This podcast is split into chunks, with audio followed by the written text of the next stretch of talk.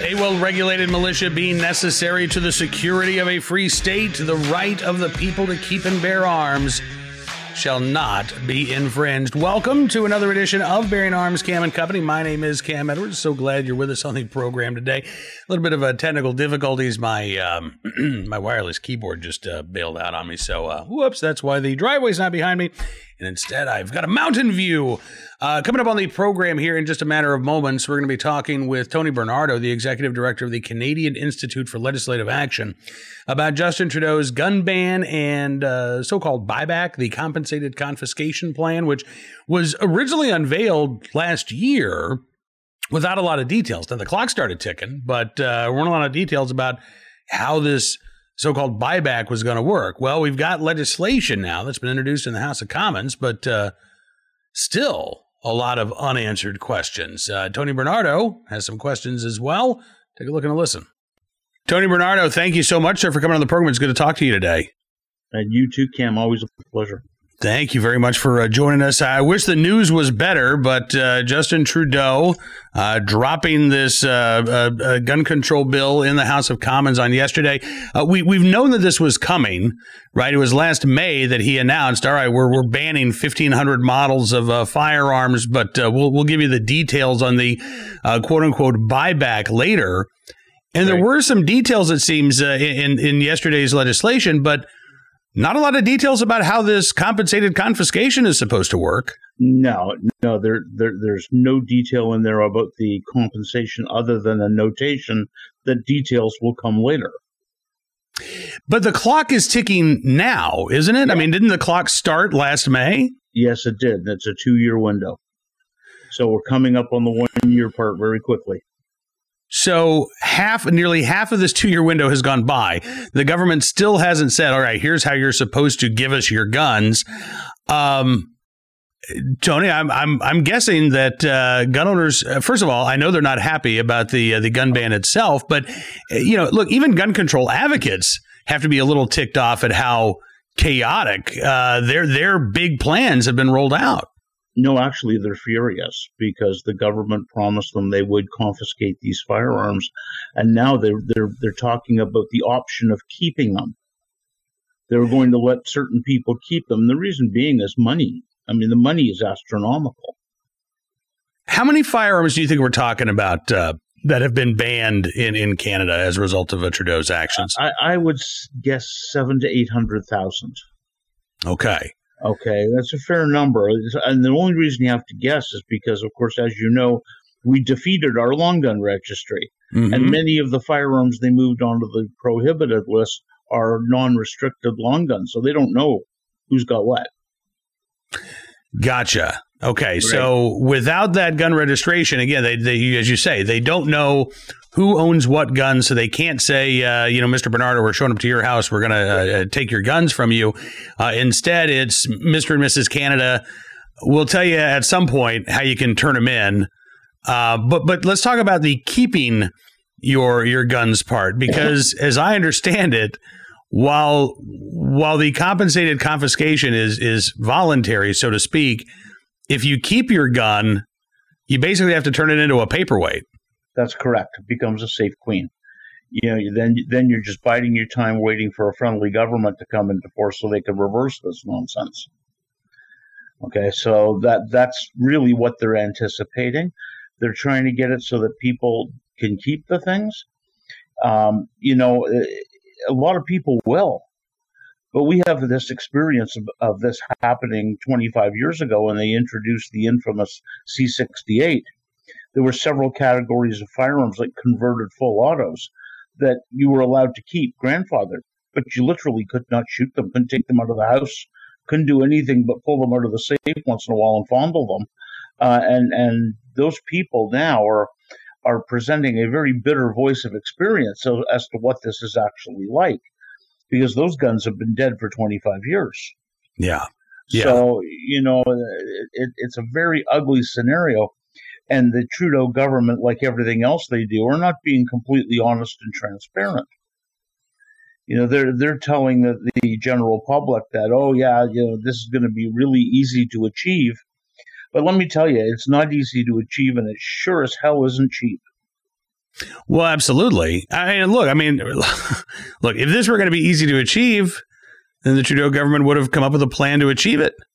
Uh, right. and, and would have released it a year ago, or at least last May. Um, right. Eh, you know, and instead they clearly don't know. They know what they want to do, but they clearly haven't figured out a way to do it.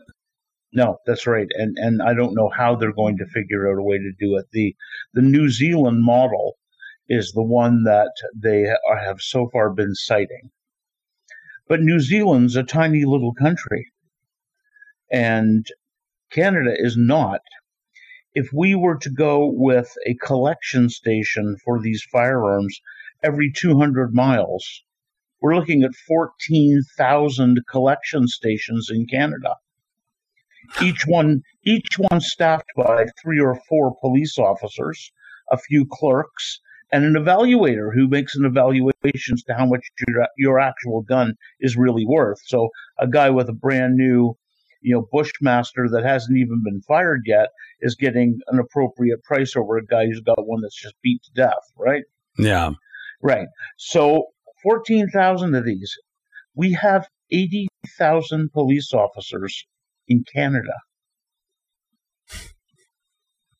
and, you, and, and you're going to use up 45,000 to 60,000 police officers per shift to man the collection stations.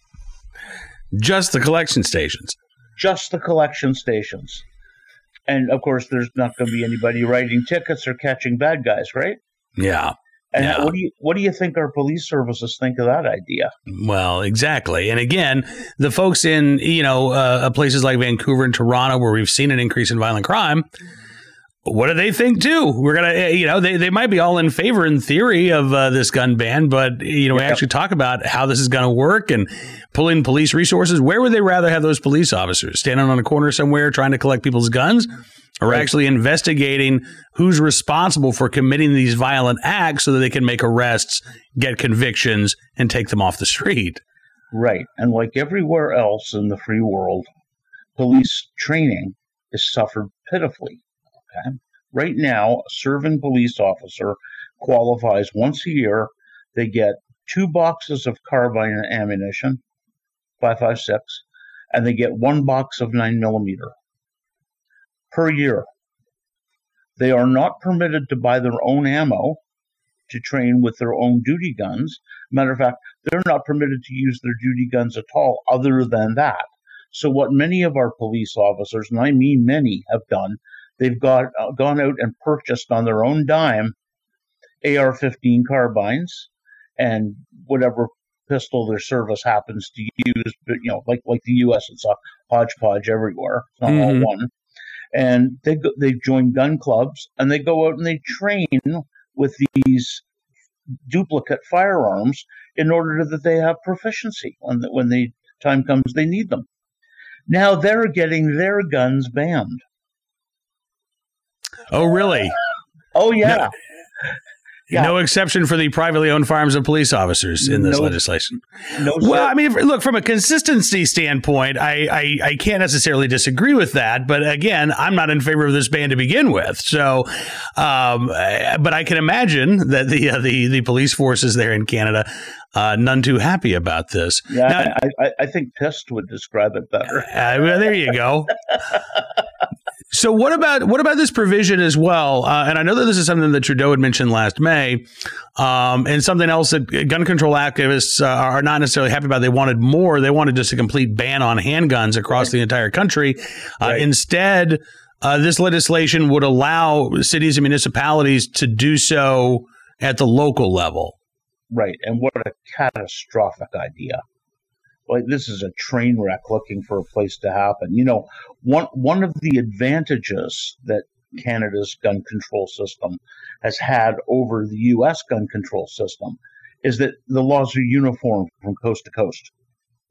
Okay, everybody has the same laws. So, you know, you, you, you can you can easily figure out what you what you're doing as opposed to in the US where every state has its own patchwork quilt of some federal, some state laws, some municipal laws. We've never had that problem. Now we're going to have that problem.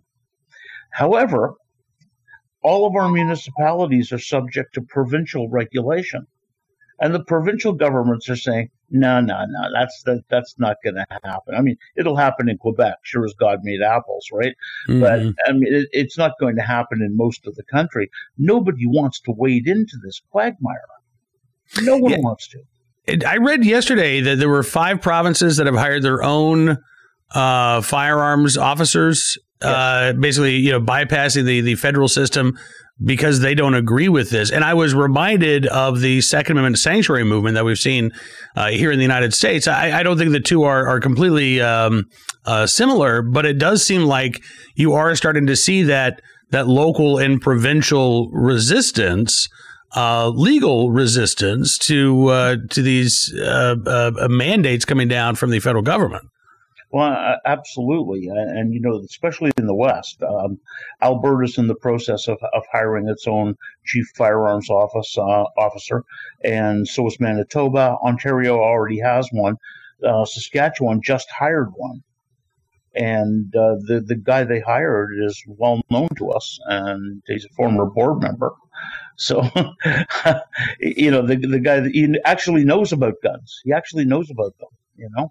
Yeah. And, and is not an anti in any way, shape, or form. Now, understand though that because we have one uniform set of laws coast to coast, his job is to enforce the Federal Firearms Act.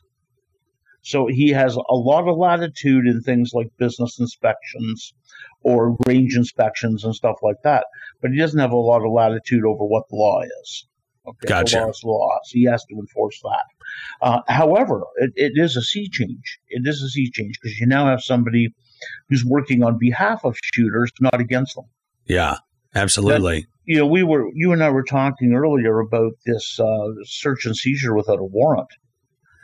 The, this is this is huge. They they have now expanded red flag laws to be basically the one eight hundred snitch on your neighbor line, and the response to that is a police raid with no warrant so they can take anything that's a quote from your home. And and, and, and anybody can start that process, right? I mean, Correct. anybody can basically call the police and say, "Hey, I think so and so might be a danger to uh, themselves or others. I think they might have some guns, or maybe even some knives or whatever. Uh, but you need to go take a look." And that phone call you're telling me that phone call alone is enough for the police to come in and raid somebody's home without a warrant? Right. This is insane, Tony. Absolutely.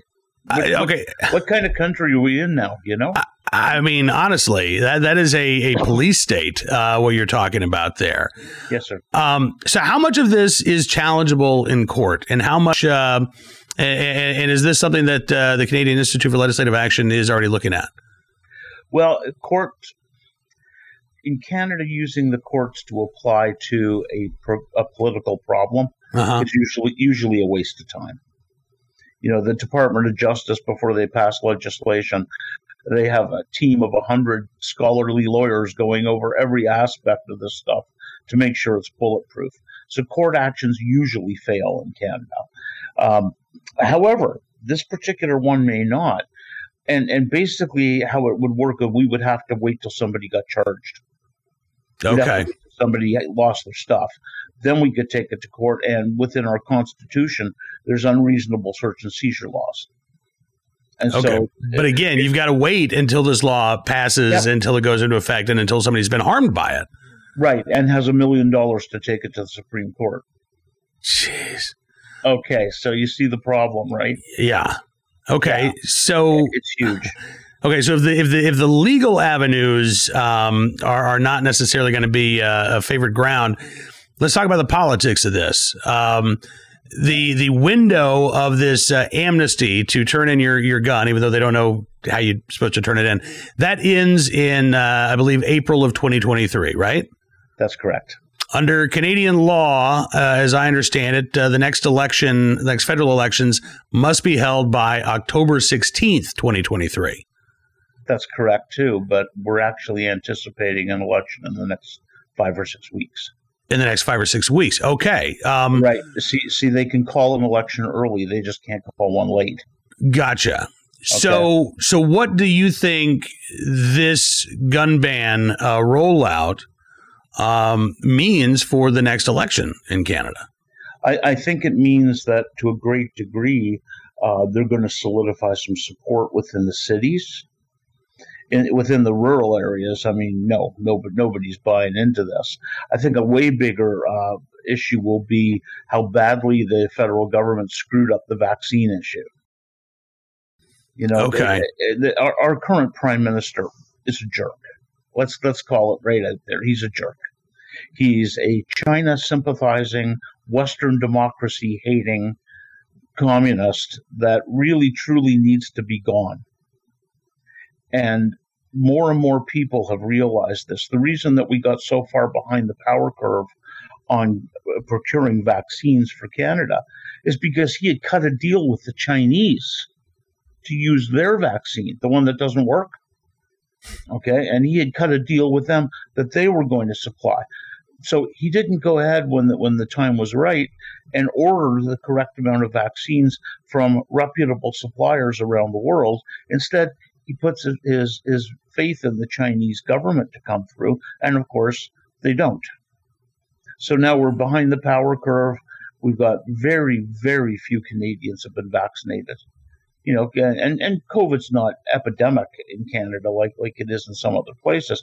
It's big. It's mm-hmm. big, and, and, and, there's no question it needs to be dealt with. But it, it, it's not like you know, bring out your dead every night. You know, it's not one of those. Yeah. So, uh, you know, he's wearing this in the biggest way. In the biggest way, people are really angry about this.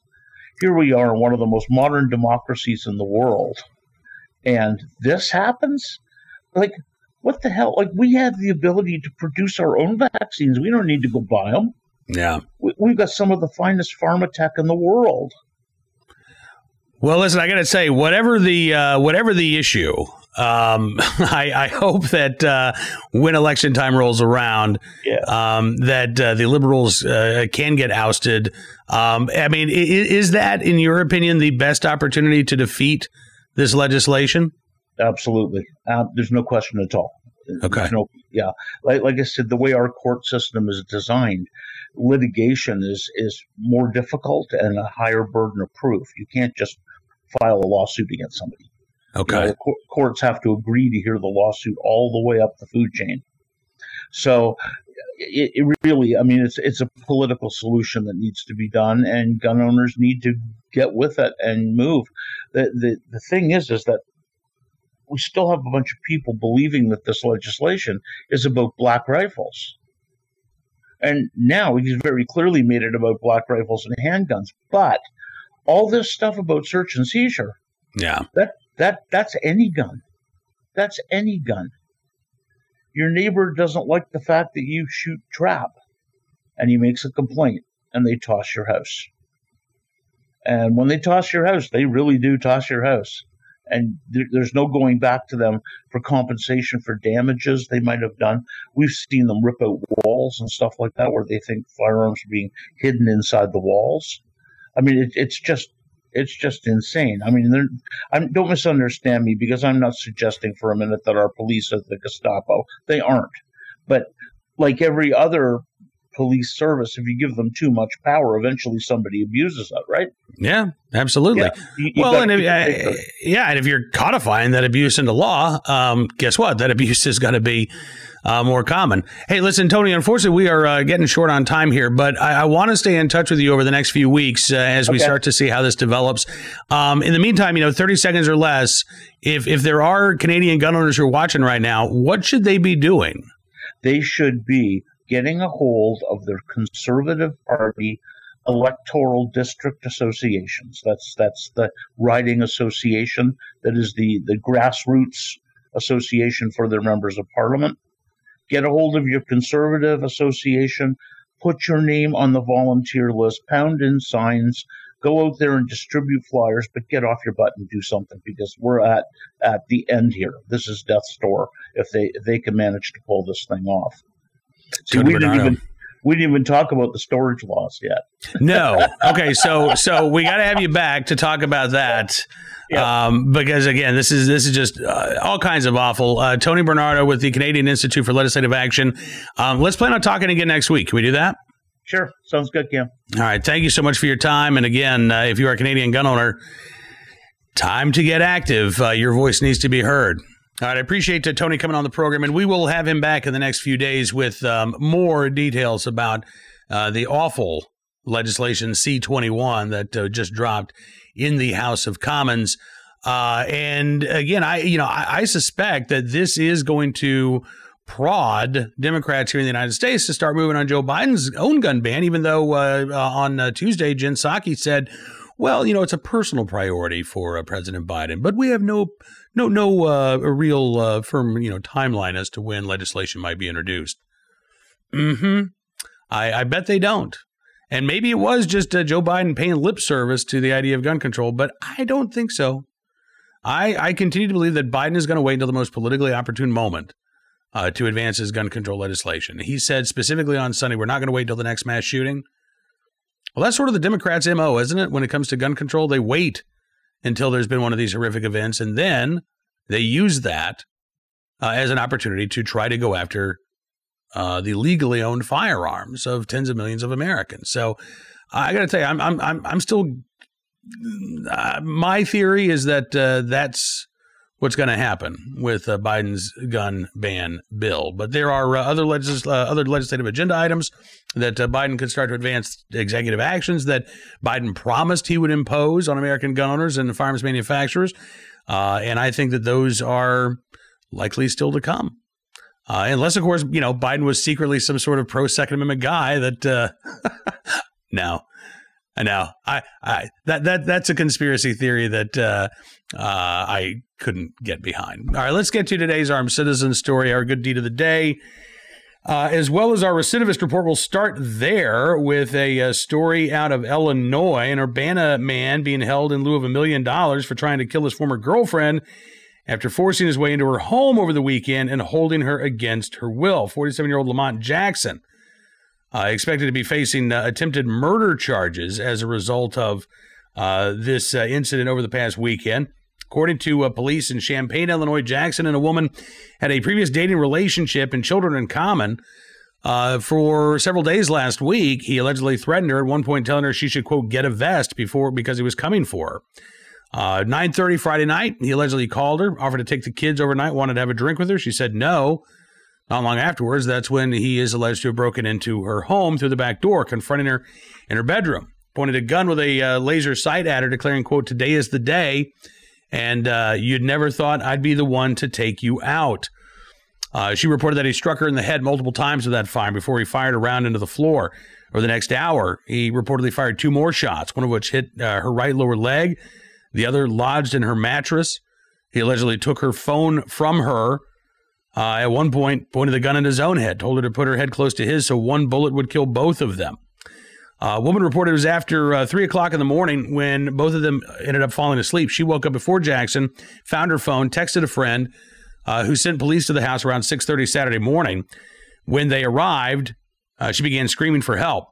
Police entered, found Jackson, who did not comply with commands to keep his hands out of his pockets. They eventually got him into custody, found bullets, a loaded handgun magazine, a laser sight, and eventually a, a firearm as well as uh, several additional magazines. Uh, according to police, Jackson has prior convictions dating back to 1992. Remember, he's 47 years old. So basically, his entire adult life. Uh, crimes like weapons, drug offenses, burglary, battery, domestic battery, aggravated battery, disorderly conduct, uh, if convicted of the most serious charge of attempted murder, he could face 21 years to life in prison. We'll see if that actually happens. But uh, very, very glad that uh, this woman was able to get a hold of her phone and uh, get to police because who knows? Well, I think we all know how this story would likely have turned out otherwise. Uh, today's armed citizen story from Philadelphia, where a carjacking suspect shot by one of his victims, according to Philadelphia police. Philadelphia right now in the grips of a uh, staggeringly high violent crime rate 499 homicides in the city last year. That was uh, one homicide away from the all time record. It's the highest homicide total in about 30 years. Uh, this most recent defensive gun action was Monday night. Uh, according to reports, around 6 p.m., two robbers stole a man's wallet, cell phone, and car. About two hours later, they tried to rob another man when that man pulled out a gun and opened fire, shooting one of the suspects. About 20 minutes later, police say a man in his mid 20s was uh, found nearby, suffering from two gunshot wounds to the head. He was found inside a stolen vehicle, uh, identified as a possible suspect in the uh, earlier carjacking. At last report, he is in critical condition. Uh, Chief Inspector Scott Small telling uh, 6 ABC, We're not certain at this time if the shooting victim who was inside the carjacking victim's vehicle was the actual perpetrator. However, he was in the vehicle just three hours after it was stolen. Uh, he's still going to be held as a suspect due to the fact that he was in a vehicle that was stolen in a uh, carjacking uh, at the point of a gun. The uh, armed citizen, not expected to face any charges, uh, obviously, acting in self defense, we don't know much about that armed citizen, but hopefully more details will become available in the uh, coming days. And finally, today, our good deed of the day from Meridian, Mississippi, where they're in the grips of that uh, icy cold polar vortex. A lot of folks without power, a lot of folks without heat, including 93 year old Jean Walsh, uh, who was really suffering. She was at home by herself along with her dog Pringles her pipes were frozen, her power was out, no heat. She said around three or four, she called 911. They said they didn't have anything to do with the power. She said, uh, I told them I could look up the number, but if they could help me. Well, as it turns out, it wasn't 911 that helped Jean Walsh. It was actually Walsh's neighbor, a uh, woman named Amanda Hollingsworth, who opened up her home to anybody and everybody who needed a warm place to sleep. She said, I have three kids, and I heard that some shelters were turning away men if they didn't have money to pay. I, I, I thought of them, uh, asked my boys if they didn't have 10 or $5 that they'd be turned away. She said, that upset me. And I want to open my door to anybody that needs help. So when she heard about Jean Walsh, she reached out, she made contact.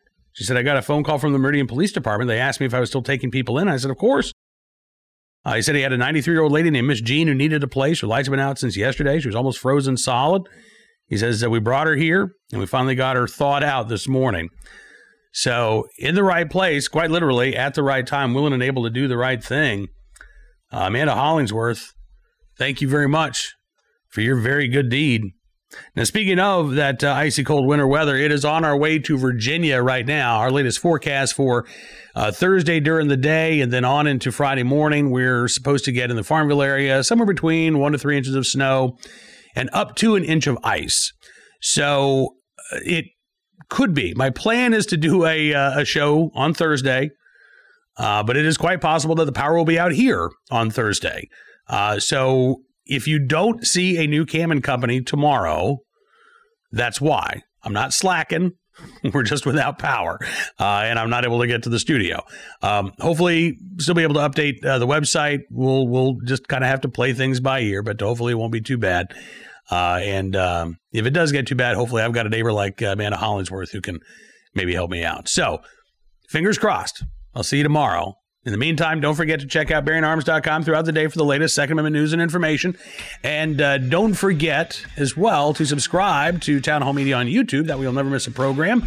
Or if you like the Rumble, some people like the Rumble, rumble.com, uh, you can look us up at Bearing Arms Cam and Company. For podcasts, Apple Podcasts, Amazon Podcasts, Spotify, SoundCloud, Stitcher, townhall.com's podcast page. I always forget about that one for some reason. I don't know why. There's some other great podcasts there. Hopefully, you have a great rest of your Hump Day Wednesday. We'll see you soon with more Second Amendment news and information. But until then, be well, be safe, stay warm, and be free.